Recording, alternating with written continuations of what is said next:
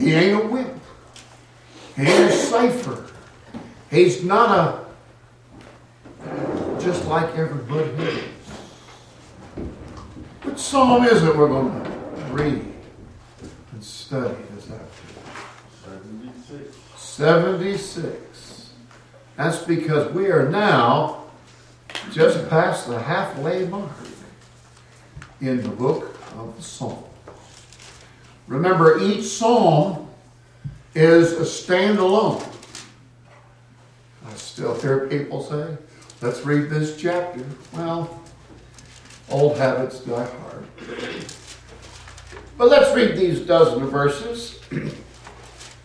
May the Lord give his blessing to the reading and study of his word.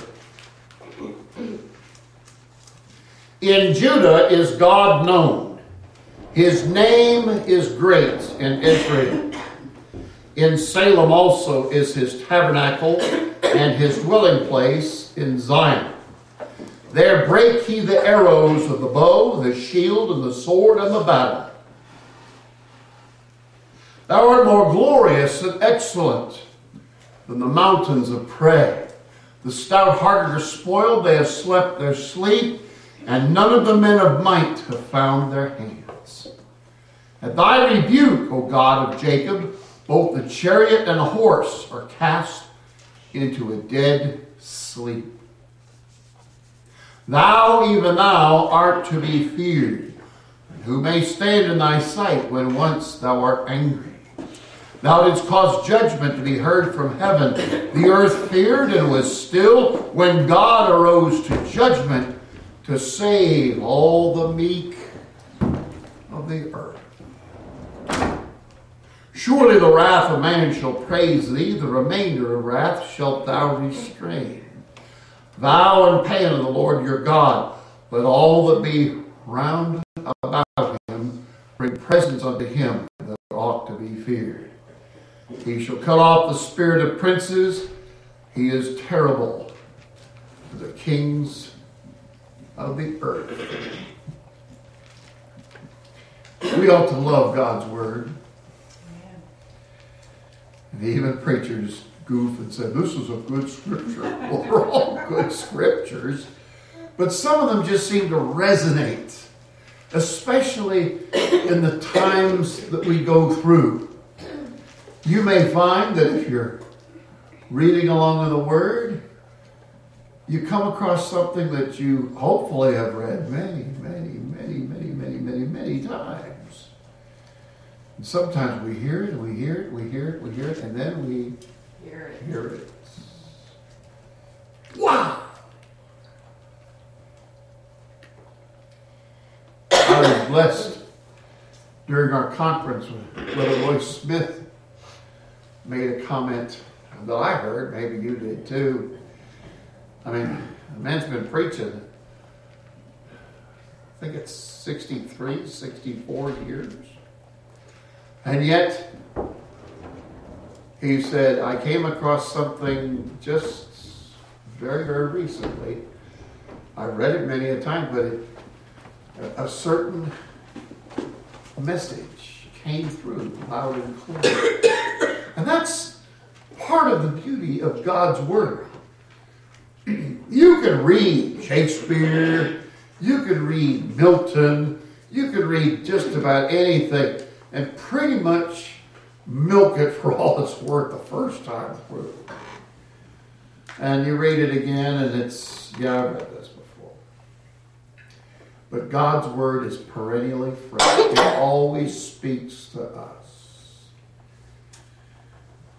There are some meals Marcia has made Every once in a while, I'll say, "You don't have to make that again if you don't want to." And she she gets my hint. But there's some things, there's some meals, and I ate that like every Thursday for the rest of my life. I think I'd be happy.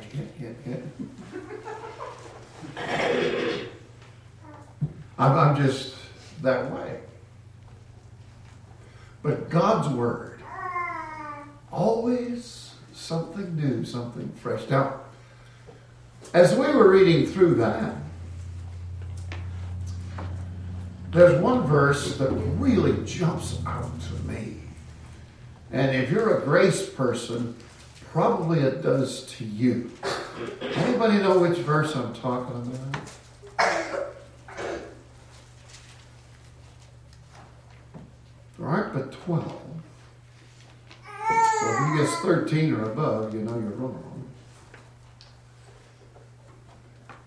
I consider this the key verse to this song. Maybe down the road I'd say, well, for them, I think it's right here, right now. I think there's one verse that really gets the attention. It puts us in our place.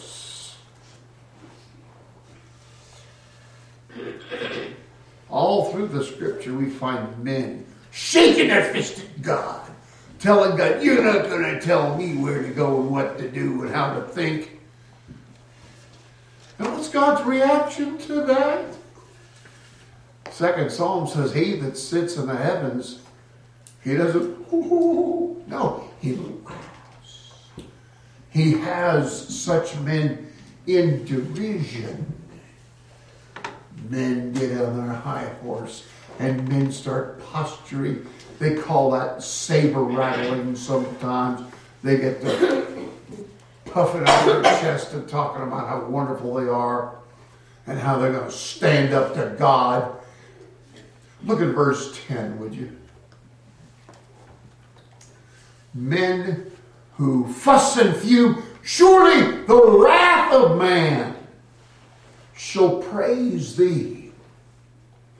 When a man curses God, when a man acts foully and fiendishly and he thinks he's getting away with something, you know, even that will eventually work to the glory of God. How does God do that? That's his business. He can, and he does, and he's promised right here. It will happen. You might not live to see it. I might not live to see it. It's like the story I heard about an atheist who said, I'll show God. And he got made a little sign says, God is dead. And he took it out in his yard, pounded it in the front yard, he thought he was really something. And the man dropped dead, and the grass didn't get cut, and it grew and grew until the dead was covered. Just said, God is. We need to know something. God is no pushover the God that so many people talk about. They say, well, let's let God do this. And, well, I'm, I'm going to allow God. I'm going to ask Him to do this. Like, I'm going to ask Him to, to do such and such. As if God can't do it without my permission, without my say so. Really? Really? Did you give God permission to cause the sun to rise this morning? Well, whether you went those motions or not, the sun to rise had nothing to do with what you wanted, what you allowed, what you considered. No. It says in verse 11, this is the God who ought to be feared. And we don't hear too much about the fear of God today. People say, oh, God's just a big lovey-dovey. He's just a cool dude up in the sky. He just wants to, to give you goodies. He's sort of like Santa Claus, only it's every day. All that stuff he gives you. Now, the Lord is the source of our blessings.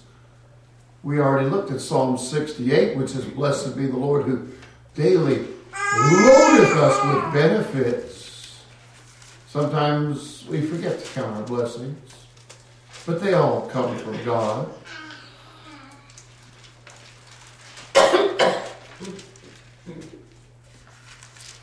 There are two words I didn't read printed in my Bible. Could you tell me what they were?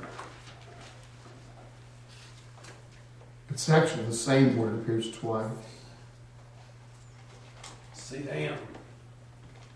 Sir? Down. Yes. Notice it appears once at the end of verse 3 and then once at the end of verse 9. You got 12 verses. I would put up 12 figures, but God only gave me 10. But uh, I think it was Matthew Henry who first noticed that these dozen verses could actually be divided into four neat little quarters of three verses each. And I think he's probably got onto something there because you get one, two, three, and then Selah, which probably means pause, meditate, perhaps even repeat. But you got one, two, three, four, five, six, seven, eight, nine, 10, 11, 12. Now, I'm going to give you a little something that they tell young preachers. It's good for everybody to know, but especially young preachers. When they're looking at a passage of Scripture, they need to look for, first of all, the what. What is it saying? But don't stop there. After you hear the what, you should ask yourself, so what? What are the ramifications? What, what can we draw from that? What does God expect of us? What should I learn from this? And some have added a third. You got the what, the so what, and then the now what. Okay? But if you look at this, verses 1 through 3, they talk about the rejoicing that we have with God who is so nigh. He's right here. He's right now.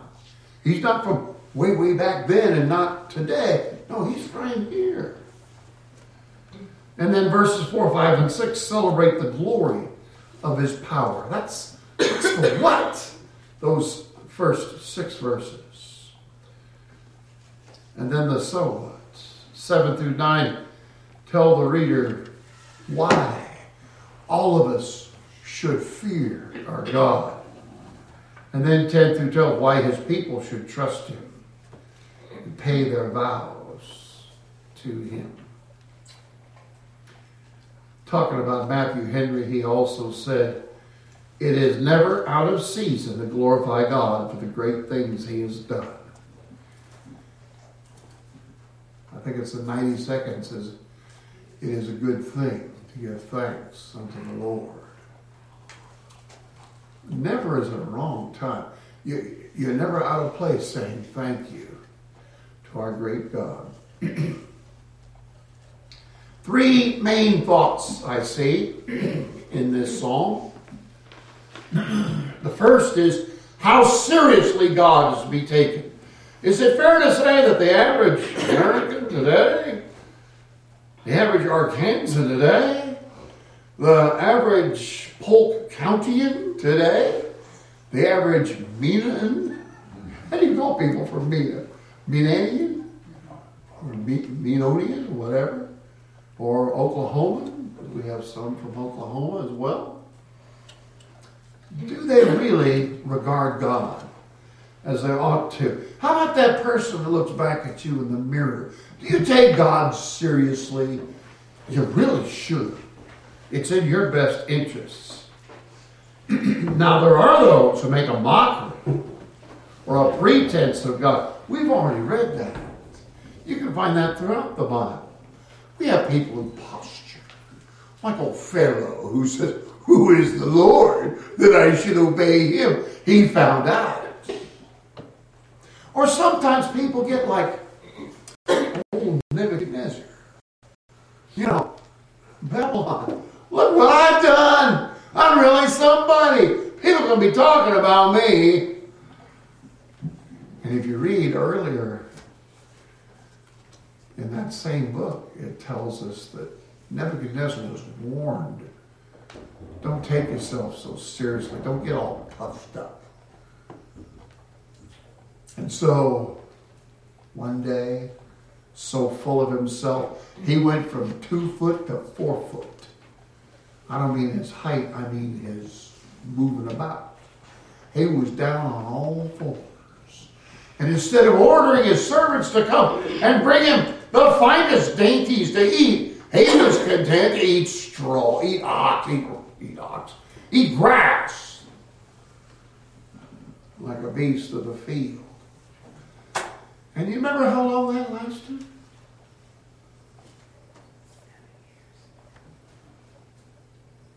Seven years. That's a long time. Now, I've got some meals that Marcia's made for me, and I really enjoy them, but I don't think I want to eat just that for seven years, seven days a week. we need to know that. Go back with me in the book of Genesis, chapter 31. You know, when, when people preach on the fear of God, immediately some modern person comes, oh, we don't need to fear God. He's our lovey-dovey daddy. Well, he is our Father. But uh, we dare never be presumptuous with him. The Lennon sisters used to sing a song, though it makes him sad to see the way we live, he'll always say, I forgive. Mm, there's a place called hell that kind of puts the kibosh on that. As I said, go to Genesis chapter 31.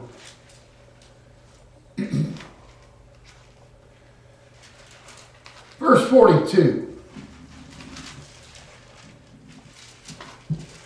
Here we have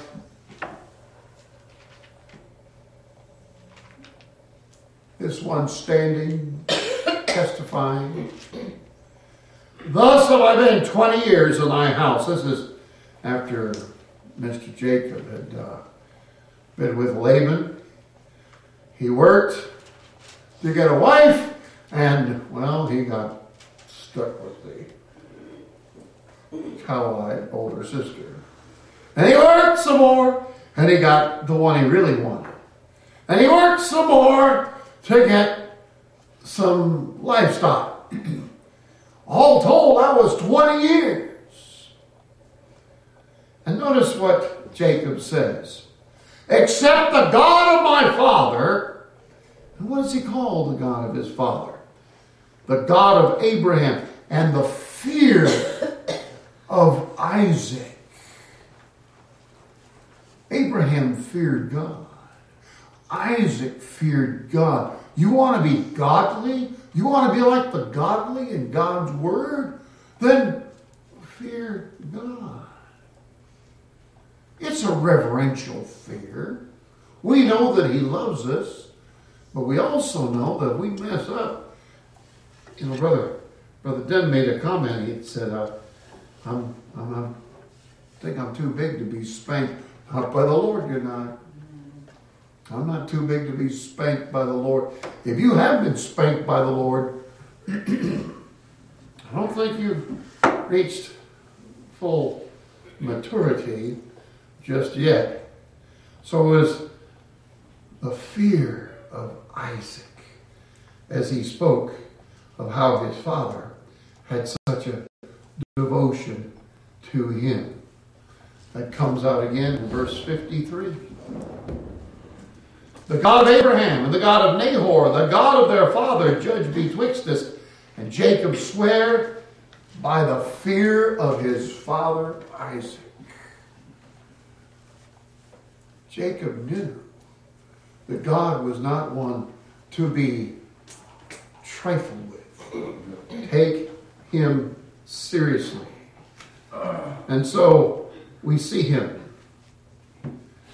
So many times in Scripture we're told to hear and fear what God has said.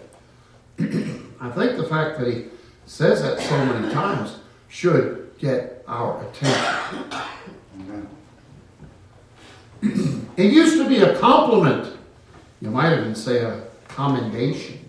To say of somebody, so and so is a God fearing man, a God fearing woman. I wonder why we don't hear that too much these days. The man of patience the great example to us. Probably the oldest book in our Bible, as far as from the time it was written, is the book of Job. And what's it say? We have a character sketch of Job. Of Job. what's it say in the first verse? There was a man in the land of Uz.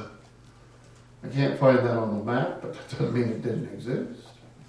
Whose name was Job. And that man was perfect, meaning he was mature. He was where he ought to be, doing what he ought to do, thinking and speaking what he ought to think and speak. That man was perfect and upright. He's a good example. Somebody wouldn't hurt us to follow in his footsteps. And one that feared God and eschewed evil. God was number one with him. What does God say about this? What has God gone on record about? His thoughts on the Lord. You know, we read in the 10th Psalm which said of the heathen, God is not in all his thoughts. That suggests, at least to me, that God's people should always be thinking, what is God's take on this? There was a man who says, I have a George Washington philosophy of ethics. What does that mean? Well, I wonder about sometimes pull out a dollar bill and look at George. Would George do this? Yeah, okay, I'll do it. Would uh, George wouldn't do it. Well, I better not do it either. Because George Washington is my model. He is my example. well, George wasn't a bad guy, as, as folks go. And from what I have read from history, he probably was a saved man. But George Washington is not my ultimate example. God sent a perfect example in his son. And if you're following in the footsteps of Jesus, if you're speaking as he would speak, and feeling as he felt, and going as he went, and behaving as he behaved, like my friend says, that's a good thing. And here's old Job. He is commended as one who feared God. Be a God fearing person. Not so commonly said today, is it? But we should take God seriously. A healthy respect for God. My father in the flesh loved me. My father in the flesh was a human like all of us. He had his flaws. He knew it. We knew it too.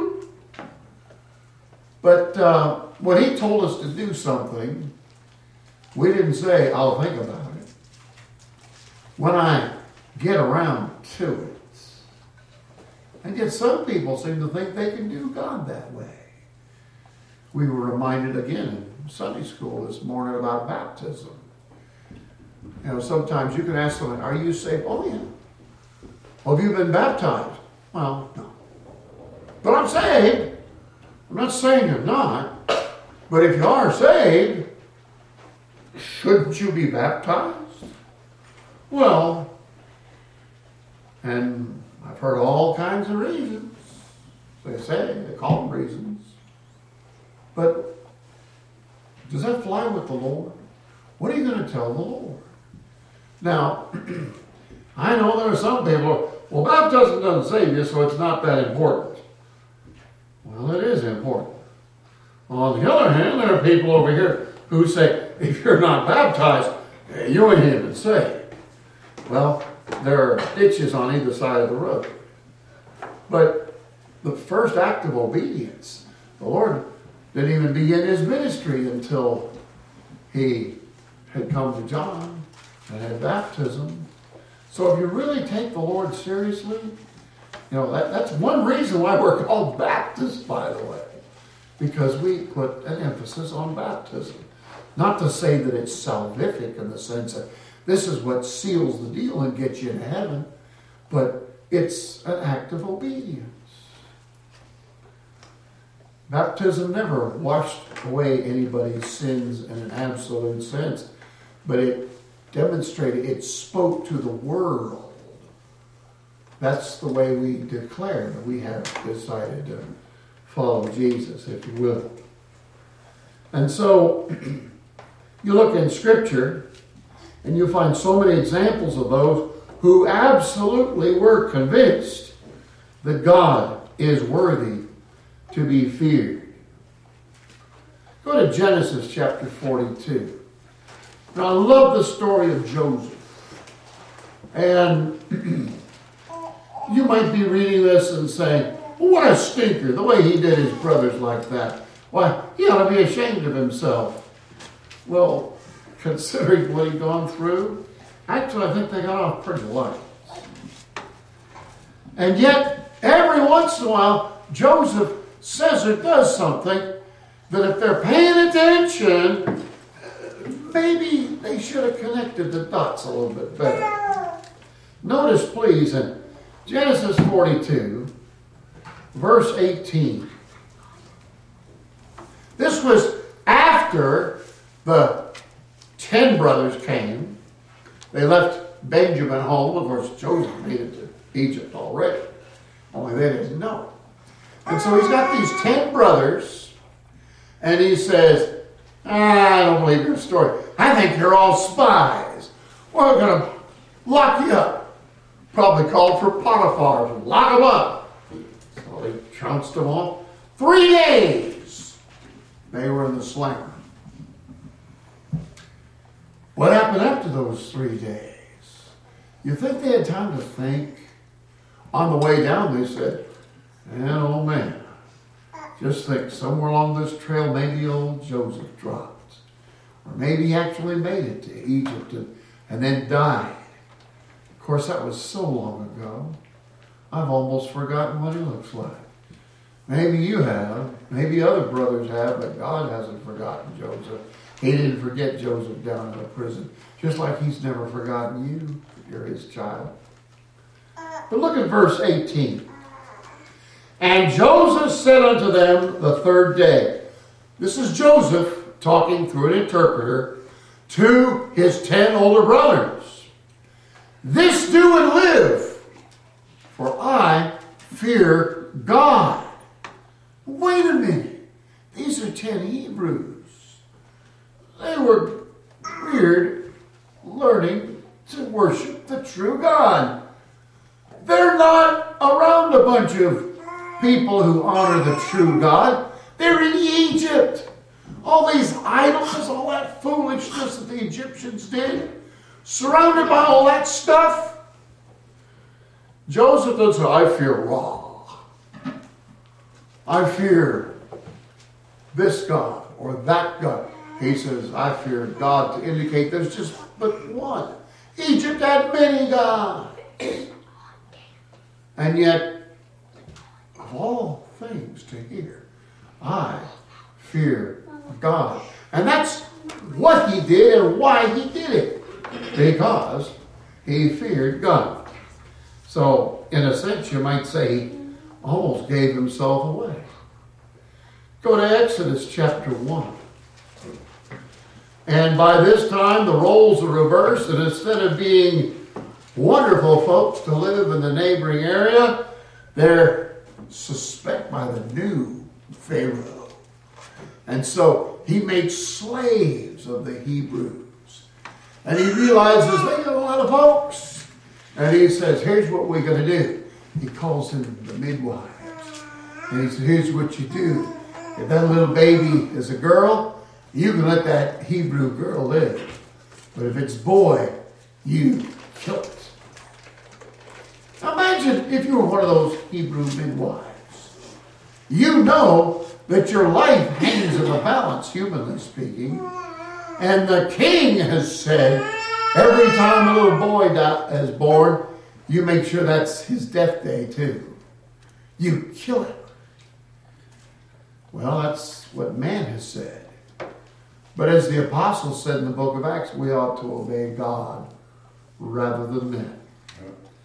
As often as you can. You know, Paul says, as much as lieth within you, live peaceably with all men. There are some laws of men I have no problem you know, complying with, and I recognize the wisdom behind that law. But if and when we have a law that forces us to deny our faith, that's when we've got to draw the line. Because God outranks man all the time in every area. There's nowhere where you can say, well, God doesn't really have anything to say about this. You need to read the Word and see what it says. So, what does it tell us? In fact, it even gives us the names of these two head midwives. Look at verse 17 of Exodus 1. But the midwives feared God. You think they took seriously what Pharaoh said? I don't think they laughed it off. I think they took it very seriously, humanly speaking. They feared God far more. And they knew how important it was. So because they feared God, that's the what, and now we get the so what. And did not, as the king of Egypt commanded them, but save the men, children alive. That's even repeated later in this chapter. And it's not just true of somebody way back in Genesis or Exodus. Go back to the Psalms, this time Psalm 89. Look at verse number 7. Let's suppose you got a huge crowd, the biggest auditorium you could find, and you just stuffed it full of people. What should occupy all those? What should be the great unifying cry of everybody there? Look at verse 7 of Psalm 89. God is greatly to be feared in the assembly of the saints. God's number one. Whether you're all by yourself, in the cab of your truck someplace, or out in your garden or whatever, or whether you're with a gazillion folks, God is greatly to be feared in the assembly of the saints and to be had in reverence of a few people. No, all them that are about Him. You can't be where God is not. He is omnipresent, not only dealing with time, but also in space. You can't be where God is not. He's on the left of you right now. He's also on the right. He's also in front. He's also behind. You can't get away from God. You can try. You might fool yourself, but you don't fool God.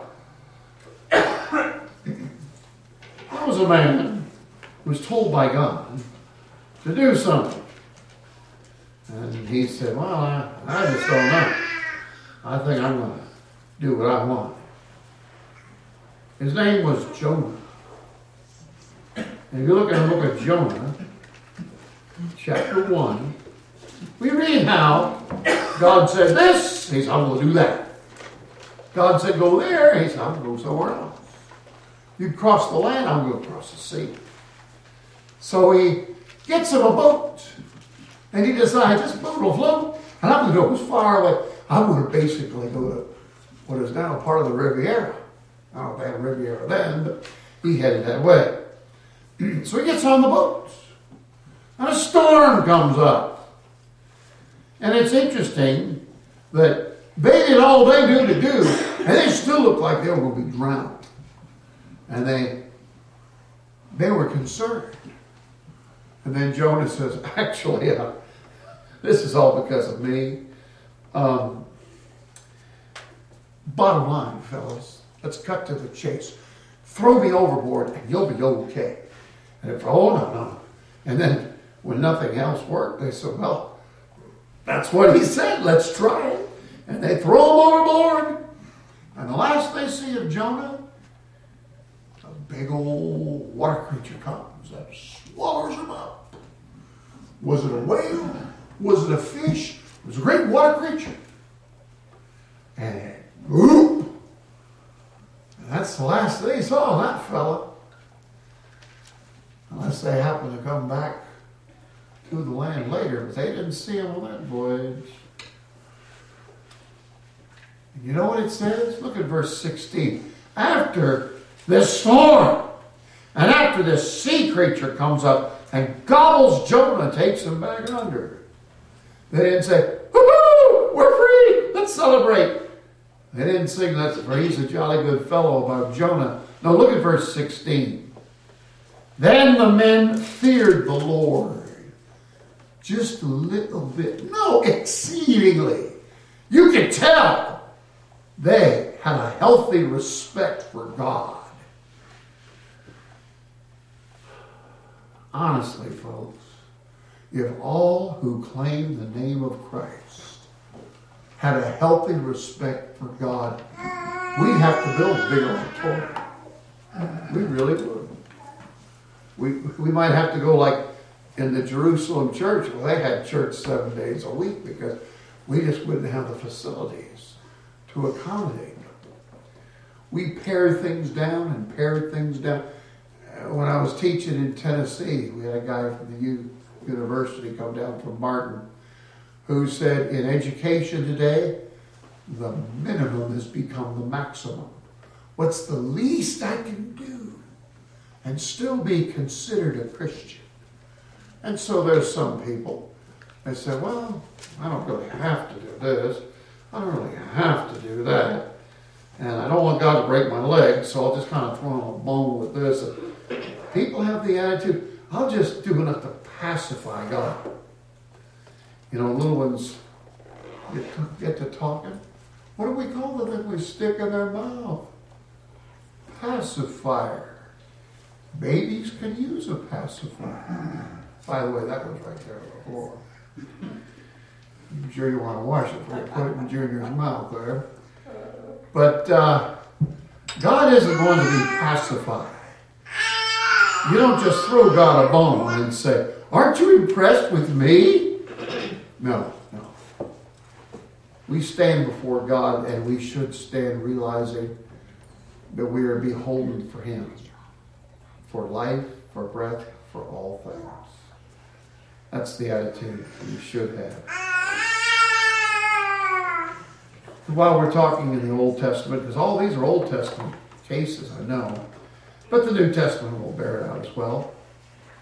In Proverbs 31, we read about what every Christian wife should strive to be virtuous woman. Every Christian mother should strive to be a virtuous woman.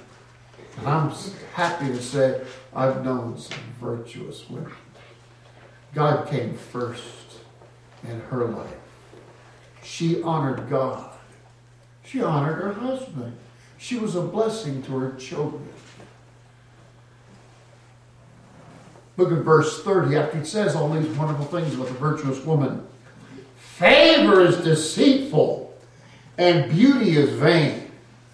I told her this morning that dear lady passed away in Memphis, buried her Friday. And they showed us some pictures when she was born.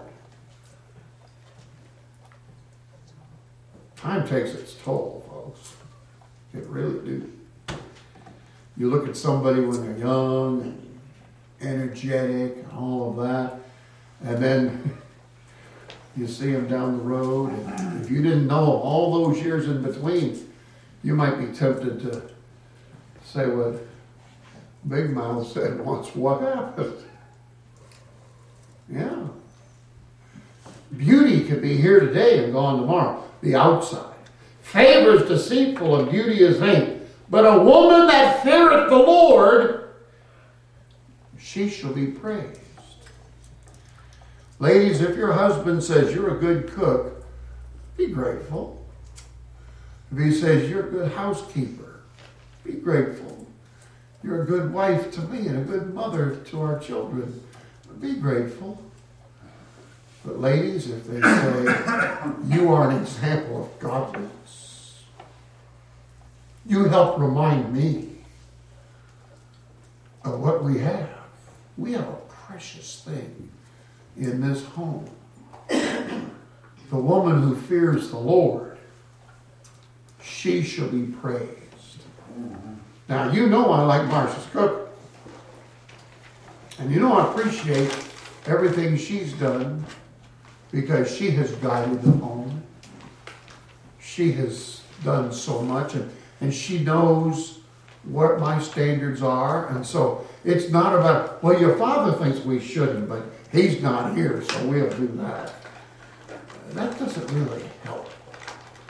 She, she has always honored, even if she didn't agree with me. She, because I can be kind of sideways sometimes, but the one who fears the Lord, she is the one to be praised. So make sure you praise her for that. It's a good thing to be a God-fearer because there are blessings pronounced in the Word. Go back to the Psalms, please. Psalm 112. This is not just something that you can take it or leave it. You gotta take it seriously, folks. Psalm 112, the first verse. Praise ye the Lord. Blessed is the man that feareth the Lord. And I think it's safe to say the woman as well, the boy, the girl, any child of God that feareth the Lord, that delighteth greatly in his commandments. When you're reading the word and you come across something and God says, do this, is your attitude, oh man, another commandment? Or don't do that. Oh man, another restriction. Don't talk back to God. You're not going to change God's mind. You're not going to change God's policy. We never really had a cat growing up, but I've learned one thing about cats. If you pet them from the head to the tail, they usually like that.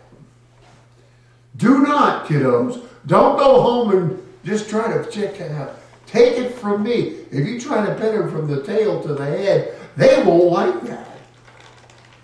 They probably won't just purr, and act like that's okay. Because cats have a funny way of letting you know when they're, if it's unsat with the cat. The cat will let you know that. Really will. Thanks for helping me out on that one. Go to Psalm 128. It comes through loud and clear. I hope we're listening. The first verse Blessed is everyone that heareth the Lord, that walketh in his ways. It's not do your own thing, walk in the Lord's ways. And then drop down to verse 4 Behold, that thus shall the man be blessed that feareth the Lord. All these promises about blessings, oftentimes we read they're contingent upon fearing the Lord. If you don't fear the Lord, He doesn't automatically bless you. Hmm. There's something to this fearing the Lord stuff. We ought to take that seriously. And in Proverbs 28, get some wisdom from the Spirit as He gave it to Solomon. Proverbs 28, verse 14. Happy is the man that feareth always. That doesn't mean he's afraid of the government. That doesn't mean he's afraid of his boss. Don't be afraid of his neighbor. Blessed is he that fears the Lord, of course. He that hardeneth his heart shall fall into mischief, but to fear always. There needs to be constantly with us an awareness. The child who knows that there's a God in heaven who's watching. The scriptures tell us a child left to himself brings his parent to shame. If you don't know where your kiddo is, they used to say on the news at 10 o'clock, it's 10 o'clock. You know where your children are.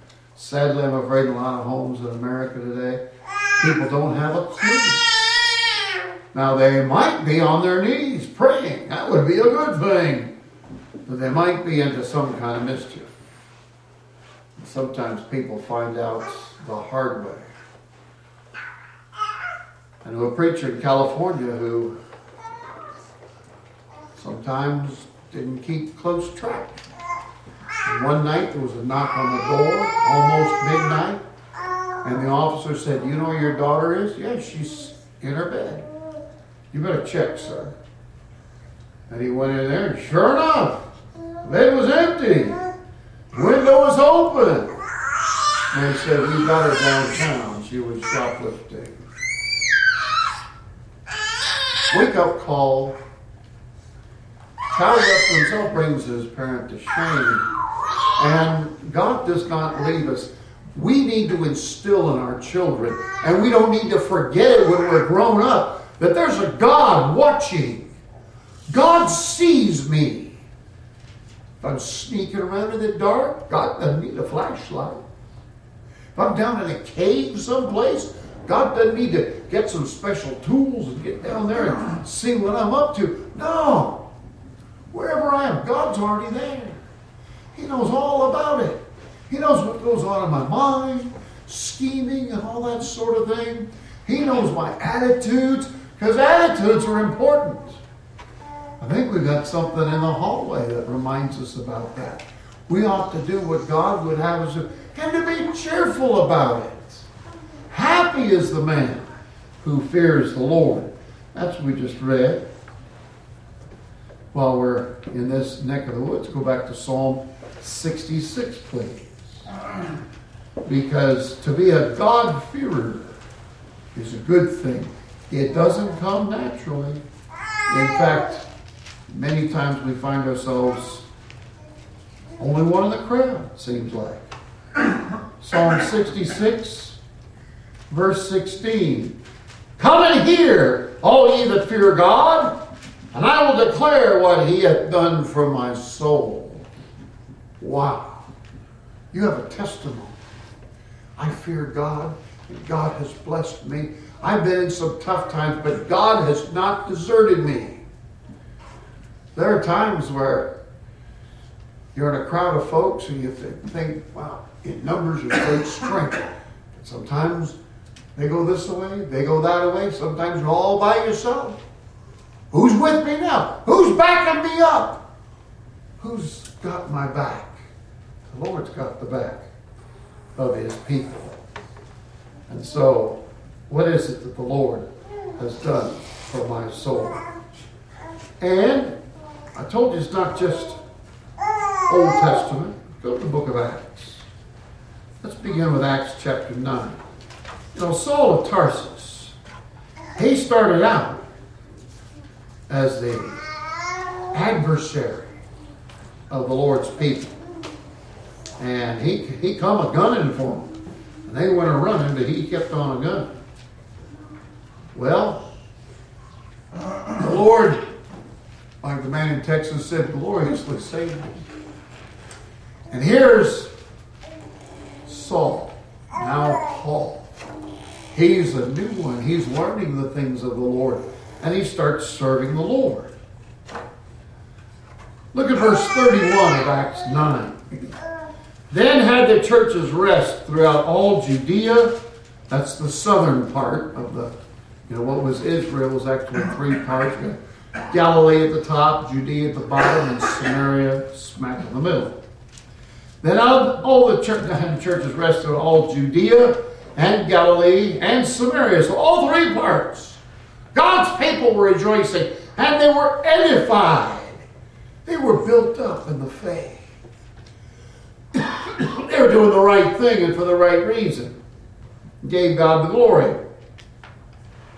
And what else did it say? And walking in the fear of the Lord. Some people seem to observe the Passover on that. But they walked in the fear. This is a New Testament church. Churches, actually. They walked in the fear of the Lord and in the comfort of the Holy Ghost. And these people, it says, were multiplied. Hmm. Now, what do you suppose would happen if you're in your workplace tomorrow and your coworkers say, How was church yesterday? Well, I'll tell you what, we just had us a time. We got to romping and stomping and carrying on, and woo! We just had us a time. What the preacher preach about? I don't know. What songs is it? I don't remember. I just, I just got a good feeling. That's what some they just want a good feeling. Well, what does it do to your soul to think of how God has transformed you? The great promise that we have and the presence that we have of the Lord right here, right now. That should excite us. You know, some people, all they want to talk about is heaven. Have no problem thinking about heaven, but right here, right now, we got work to do, folks. We gotta, we gotta have a task, and we need to take that so, so seriously. Look at, and say, chapter 13, verse 16. Paul gets up to speak. Now, I could be wrong. I've been wrong before. I'll probably be wrong again, but I suspect that there were people that were hearing this gospel and the Lord is working in their minds and in their hearts. But the Lord has a way of tenderizing our hearts and I suspect tenderizing our heads too. Prepping us, if you will, for that great thing that He's going to do. You know, even human birth, it takes nine months for that child to gestate. You know, it's, it's not like, let's have a baby and then, well, five minutes later, hey, we now have a baby. It doesn't happen that way. You know? A long process. Something's going on. Well, spiritually, I believe something's going on. And there are some people who seem to be stirred. That doesn't mean God can't save you just like that. Because ultimately, when he does bring in regeneration. When the Holy Spirit comes and gives life, sight, hearing, feeling, all of that. That's a radical transformation. You don't schmooze through it. But I believe there's a time with many people where, you know, we get exposed to, just like, you know, folks come to church and they come and they hear it and they hear it and they hear it and then one day, they hear it. Wow, that's great. So I think Paul was talking to some who had heard it and some who were kind of sort of hearing.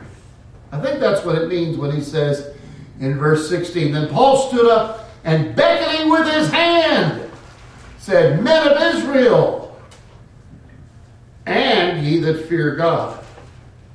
Evidently, there are some people who were as the old preachers used to say, exercise. They say, you know, maybe there's something to this Jesus thing. Maybe ought to take it seriously. Like those folks that heard Paul at Mars Hill and said, well, we would hear you again of this. So Paul makes reference specifically. And ye that fear God, give audience. You want to listen to this you want to hear what I got to say. And then again in verse 26 Men and brethren, children of the stock of Abraham, and whosoever among you, Jew or Gentile, whosoever among you feareth God, to you is the word of this salvation sent. He doesn't say, those of you who can take it or leave it, those of you who have a casual curiosity, no.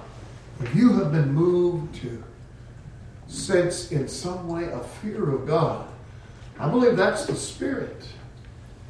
Now, I don't know that I can tell by how much a person perspires or whatever if they're under conviction or anything like that, but I believe the Lord has His ways of working in the heart.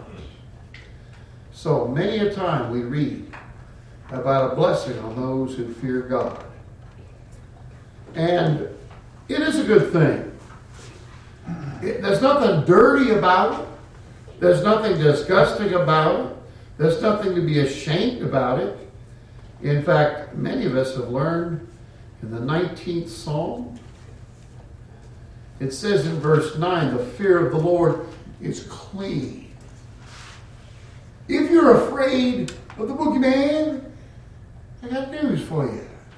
That's just something somebody made up to try to put a fear, put a scare into you.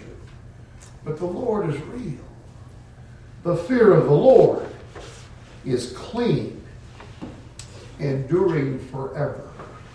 If you learn to truly fear God when you're eight years old and you live to be 88, you should still fear God. Probably even more so. You have seen how the God is one with great power. Imagine the Hebrews when they came with Moses. I mean, they leave Egypt, the greatest nation on the face of the earth, and they're in the desert, and God provides for them. He gets some water. He gets some food. They come to the Red Sea. He parts the Red Sea for them to pass through. What about those Egyptians? Here they come. And boom, boom, there they go. They go. Wow! No wonder people say, What a mighty God we serve. He's no pushover. He's no nitwit. He's not somebody who says, Let's just deal with it as it comes, you know. Cross that bridge when it comes, when we come to it. That's not the Lord of the Scripture. So it's a good thing. It's a clean thing to be a God-fearer. In 1 Peter 2.17 it says, fear God. The New Testament tells us we, New Testament Christians, are to fear God. Not just that some did, but we are to as well. If you don't fear God, God can get a hold of you and He can put His fear into you. He can make you wish that you've gotten with the program. And so when we look into the scripture, you, you find it all through the Word. It's not like God only said it once or twice. We haven't gotten to the 96, but I just want to remind you in verse 4 of Psalm 96 For the Lord is great and greatly to be praised. And some folks stop right there. Let's praise God. Let's praise God. That's fine. Praise God. But the why. We got the what, but the so what. He is to be feared above all gods. If somebody says, I'm going to put a spell on you, or whatever, and they say something in the name of some, I'm really not afraid of Dagon. I'm really not afraid of Zeus. I'm really not afraid of gods of any people.